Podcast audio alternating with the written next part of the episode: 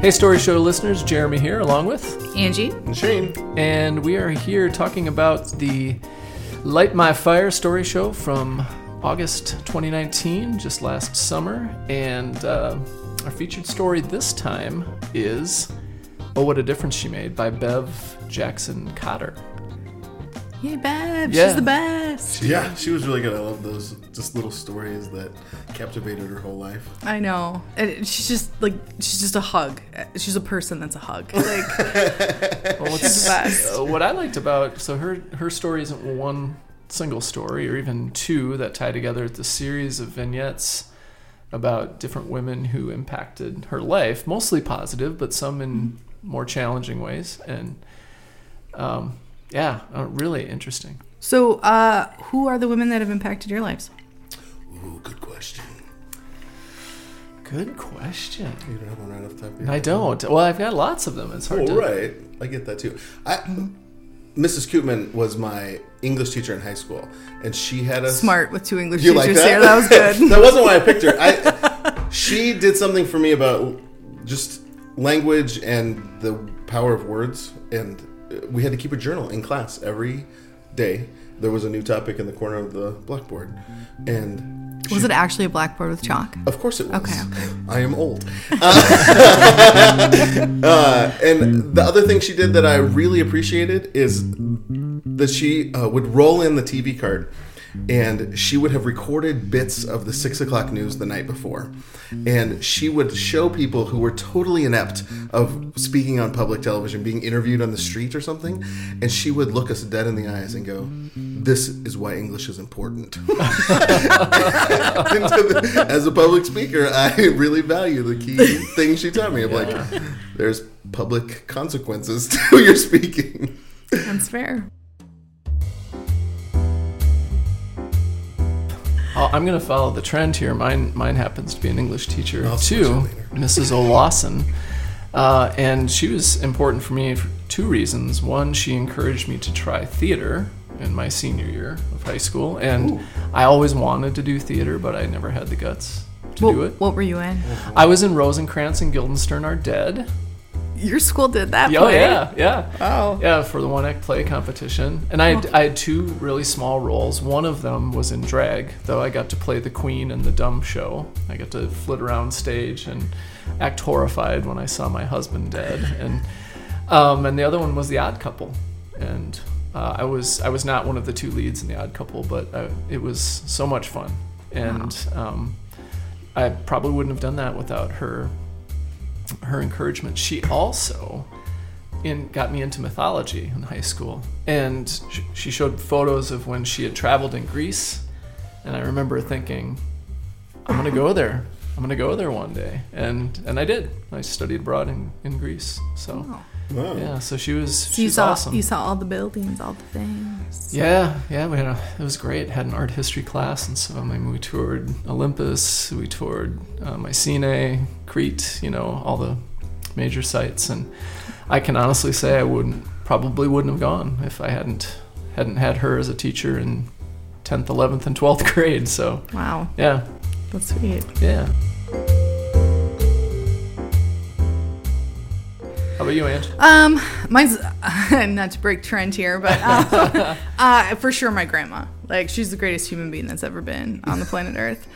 I believe that's exactly how you introduce her every time we talk about say, it. Yeah, she was an Might angel on Earth. Um, yeah, she's amazing. She's just I I've never seen her not in a positive space.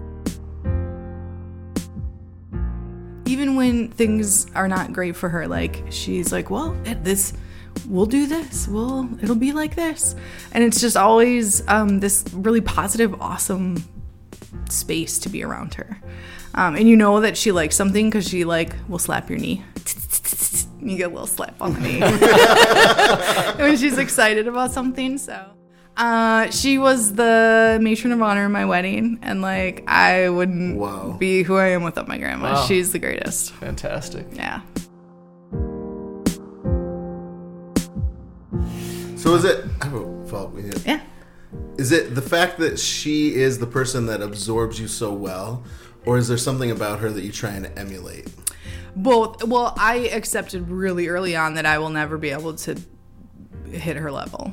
Like trying for that, you're just gonna fail. so like, um, just yeah, emulating is a good word. Like just trying to like reach her level of like thinking of other people, contributing back to the community. Like she just does all these things that like make a good human a good human, and like she doesn't talk about it. She, Mm-hmm. she just like does it. Yeah.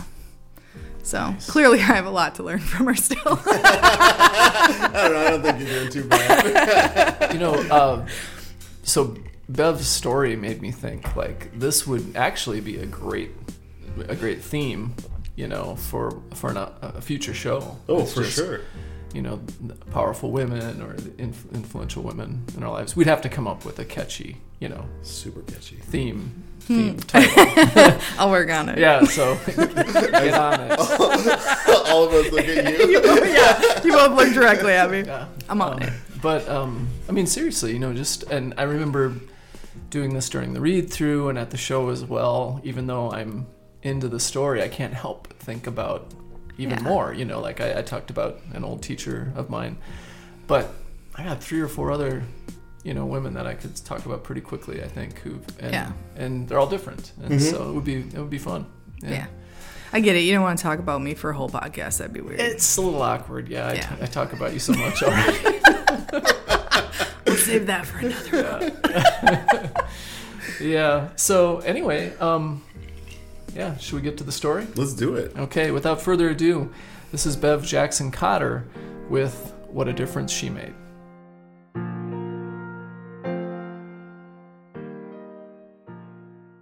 Bev Jackson Cotter is slowing down slowly. As a mom, she was a Girl Scout leader, Sunday school teacher, and 4 H leader. She was 37 when she started college and did her student teaching at an international school near Starnberg, Germany, when she was 42. She had an 18 year career as a museum director and discovered her love of storytelling by listening to real people share their life experiences. As a retiree, she belongs to a library reading group and the Washington Street Writers, coordinating a storytelling circle at a retirement center, and is active in the Albert Lea Arts Center. She has been told that she smiles too much and that her writing is too creative. This is What a Difference She Made by Bev Jackson Cotter.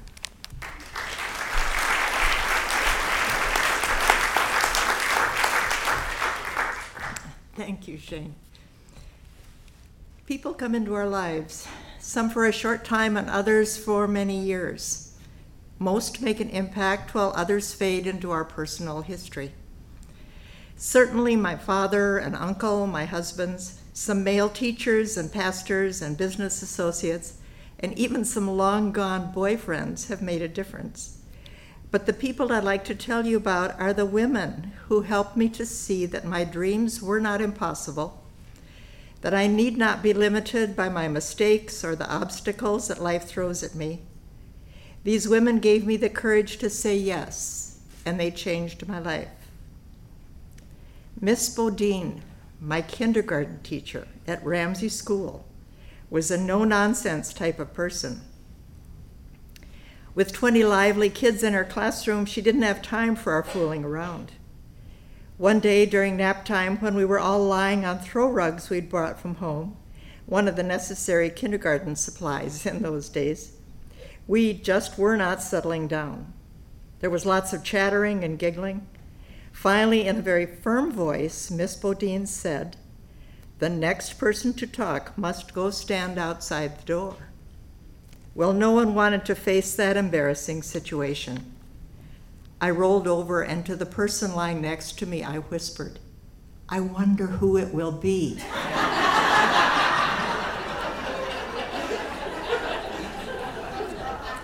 of course, the next voice we all heard was Miss Bodine saying, Beverly.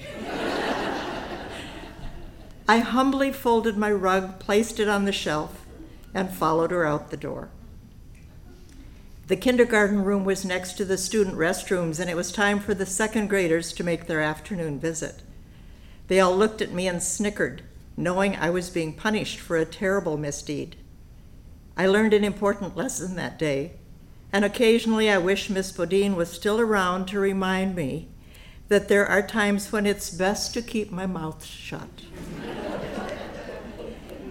Mrs. Potter was my third grade teacher. One spring day after our class spent our playground fiad time playing Johnny, May I Cross Your River, we lined up to walk back to our classroom. I happened to be near the end of the line, and in passing, Mrs. Potter said to me, Beverly, you are a leader. I don't remember many other things about third grade, but I never forgot her comment. And many years later, when I was working on a degree in museum administration, I was reminded of the encouragement it gave me. Miss Larson taught sixth grade. She was young and beautiful and engaged to be married, and the colorful shoes that matched the dresses she wore were the utmost in fashion. She encouraged us to write and to use our imaginations and because of her support, I was invited to be one of the few students who read their stories at the all school programs held in the gymnasium. Miss Bennett was my eighth grade social studies teacher. She was well known for the terrible temper that once caused her to throw a stool across the room, bouncing it off the opposite wall. But she supported her students in their exploration of special interests and she encouraged my art, asking me to draw pictures for a booklet that would be distributed to all upcoming ninth graders.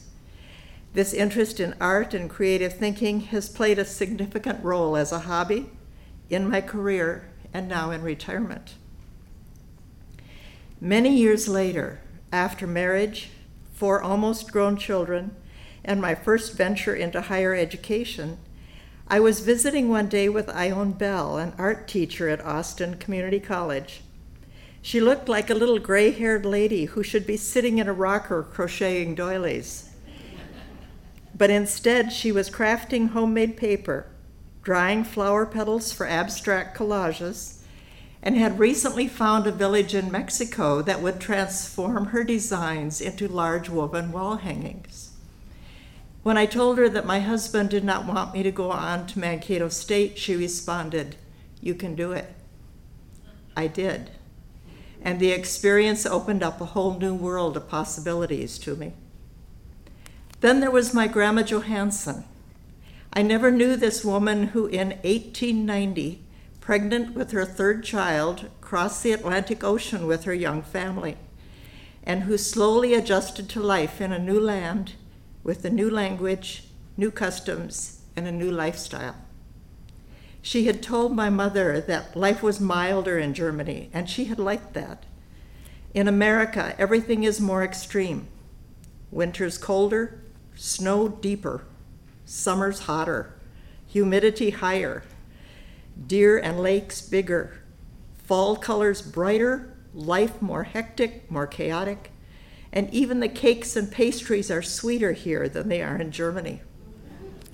Life was very hard on that rented farm, and she was lonesome for the family she left behind.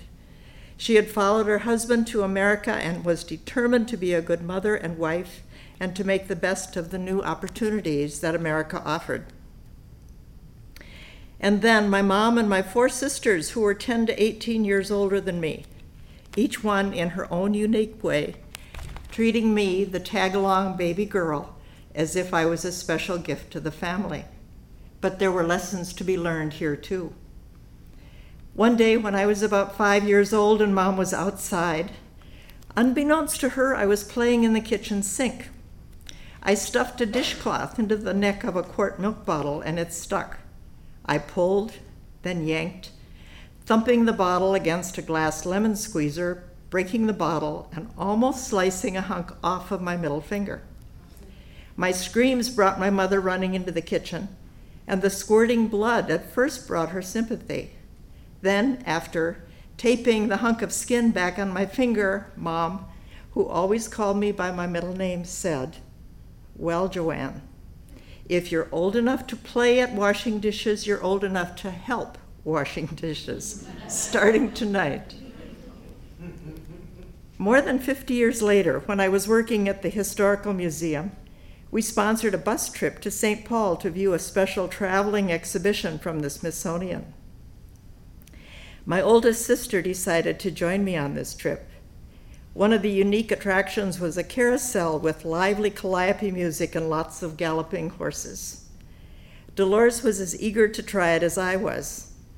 During our joyous round and round trip, it occurred to me that she was almost 80 years old, and this was the first time we had ridden on a merry-go-round together. What a wonderful way to share an adventure and our love for each other. I've mentioned several positive experiences, but there were negatives too. Women who I could not understand that affected my outlook on life Several years ago, I was serving on an appeals committee. One of the problems we studied was a conflict between two neighbors who had been good friends. One wanted to enclose a carport that had been attached to their house for several years, and the other was opposed to the idea. What struck me most was the cynical and superior attitude of the opposing neighbor, who was ignoring years and years of friendship and sharing all for an imagined possible reduction in property value. Her selfishness and lack of respect cast a permanent shadow on their long lasting friendship. And what did she gain? And what did she lose? Then there was a young woman who said to me, Oh, I never read books. And another who would never go to a museum and the woman who had the opportunity to hear a speech by former President Gerald Ford, and her response was, Once you've heard one speaker, you've heard them all. After those conversations, my thoughts were, How sad. Then how do you ever learn? Where do you get your new ideas, your understanding? How do you grow? These women, my family, teachers, mentors, and even strangers, each in her own way, taught me, made me rethink my own values, encouraged me, and kept me in line, letting me know that my life is in my own hands, that mistakes will be made, that seemingly impossible goals are possible, and that almost always the choices are mine.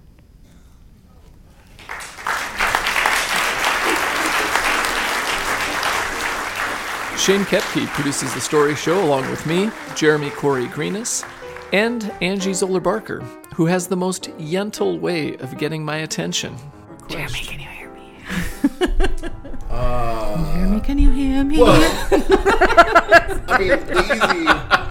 Has, anybody ever... Check out our webpage at thestoryshow.org, and please come to our next story show, which is January 11th, here in Albert Lea at the Marion Ross Performing Arts Center.